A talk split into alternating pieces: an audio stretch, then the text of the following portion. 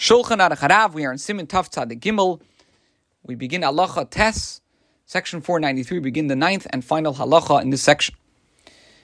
Nehagin shaloi lasis malacha echad anoshim noshim asfira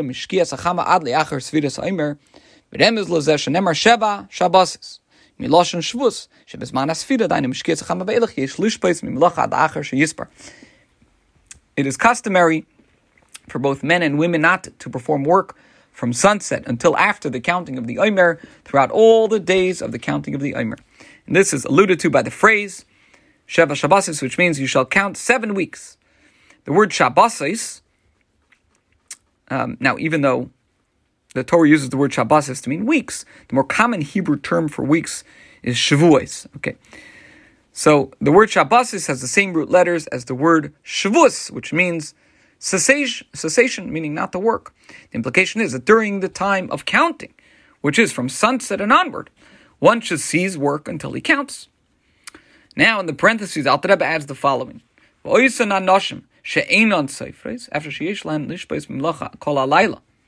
it is possible that those women who do not count the Omer should cease work the entire night.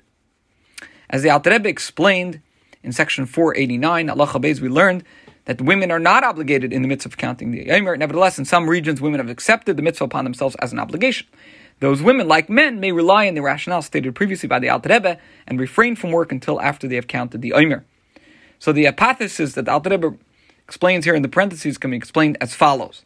In regions where women don't, don't count the Omer, they should refrain from performing work the whole night. Why? Because since in these regions women don't count the Omer, the Alter Rebbe's ruling permitting one to perform work after counting the Omer will never apply to them. Hence, these women should refrain from performing work for the entire evening. This concludes Halacha Tes and Siman Taf Tzadik Gimel.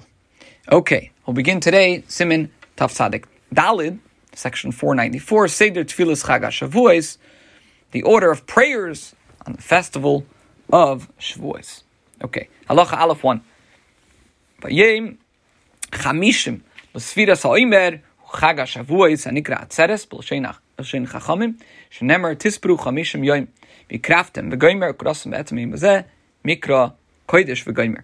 The fiftieth day of the counting of the Omer is the festival of Shavuos. And as Al Rebbe is going to explain, the Yom Tov of Shavuos is different from all other holidays, and that the Torah does not mention a specific date on which Shavuos should be celebrated. Rather, the Torah says that Shavuos is celebrated on the 50th day of the counting of the Omer. Okay, so the 50th day of the counting of the Omer, that's called Shavuos, which the sages refer to as Atzeres, as it is written, you shall count 50 days and you shall offer and you shall proclaim that very day as one declared holy. One reason why Shavuos is referred to as Atzeres is because as Rashi says atzeres is related to the word atzur, which means restrained or held back. Hence, the name atzeres implies a day when the Jews are atzurim, restrained or held back from labor. All of the other festivals are distinguished by the unique mitzvahs that are associated with them. By contrast, the only thing that sets Shavuos apart from ordinary weekdays is the prohibition against performing labor. Okay, now, despite the fact that the verse that says Tispru Chamishim you shall count 50 days, seems to command us to count 50 days, but Poyel Mamish, in actual fact, only 49 days are counted. How can we explain this discrepancy? So the answer is as follows. According to Kabbalah, each of the 49 days of the Omer corresponds to one of our emotional character traits. Each person has the capacity to refine these character traits and improve himself.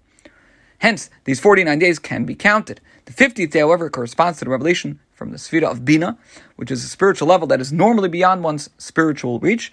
How, hence, we cannot count this day.